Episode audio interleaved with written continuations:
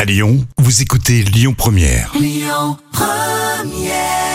Vous nous écoutez peut-être avec l'appli Lyon Première. C'est à l'instant Ben Mazué avec Grand Corps Malade.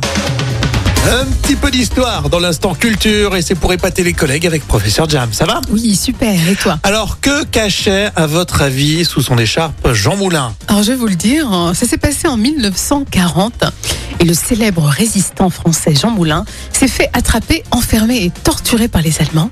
Et Jean Moulin ne voulait pas céder euh, en donnant euh, un nom de quelque euh, ou une information. hein. Ah oui, bien Donc, il a préféré se trancher la gorge avec un bout de verre pour mettre fin à ses jours. Alors, il a été sauvé, Dieu merci, mais il a quand même gardé une cicatrice importante.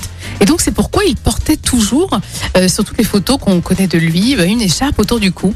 Elle permettait à Jean Moulin de masquer sa cicatrice. C'est horrible parce que je pensais que c'était limite une coquetterie, tu oui, sais. oui, parce qu'il était très élégant avec son chapeau. Mais oui, en plus c'était c'était- c'était photogénique pour le coup. hein. Et en fait, tu t'imagines quand même, c'était euh, pour d'autres raisons beaucoup plus. euh, Beaucoup plus sombre hein, beaucoup pour ce, plus pour douloureuse, ce hein. héros, hein, Jean Moulin. hein. Ouais, bra- bravo, franchement bravo. Alors que le journaliste politique et Christophe Barbier, lui, c'est une coquetterie. hein. Ah, c'est une vraie coquetterie. Je pense pas qu'il ait le même parcours que Jean Moulin. quand même.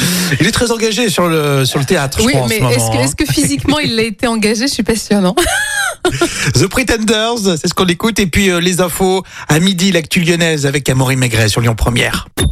Écoutez votre radio Lyon Première en direct sur l'application Lyon Première, lyonpremière.fr et bien sûr à Lyon sur 90.2 FM et en DAB+.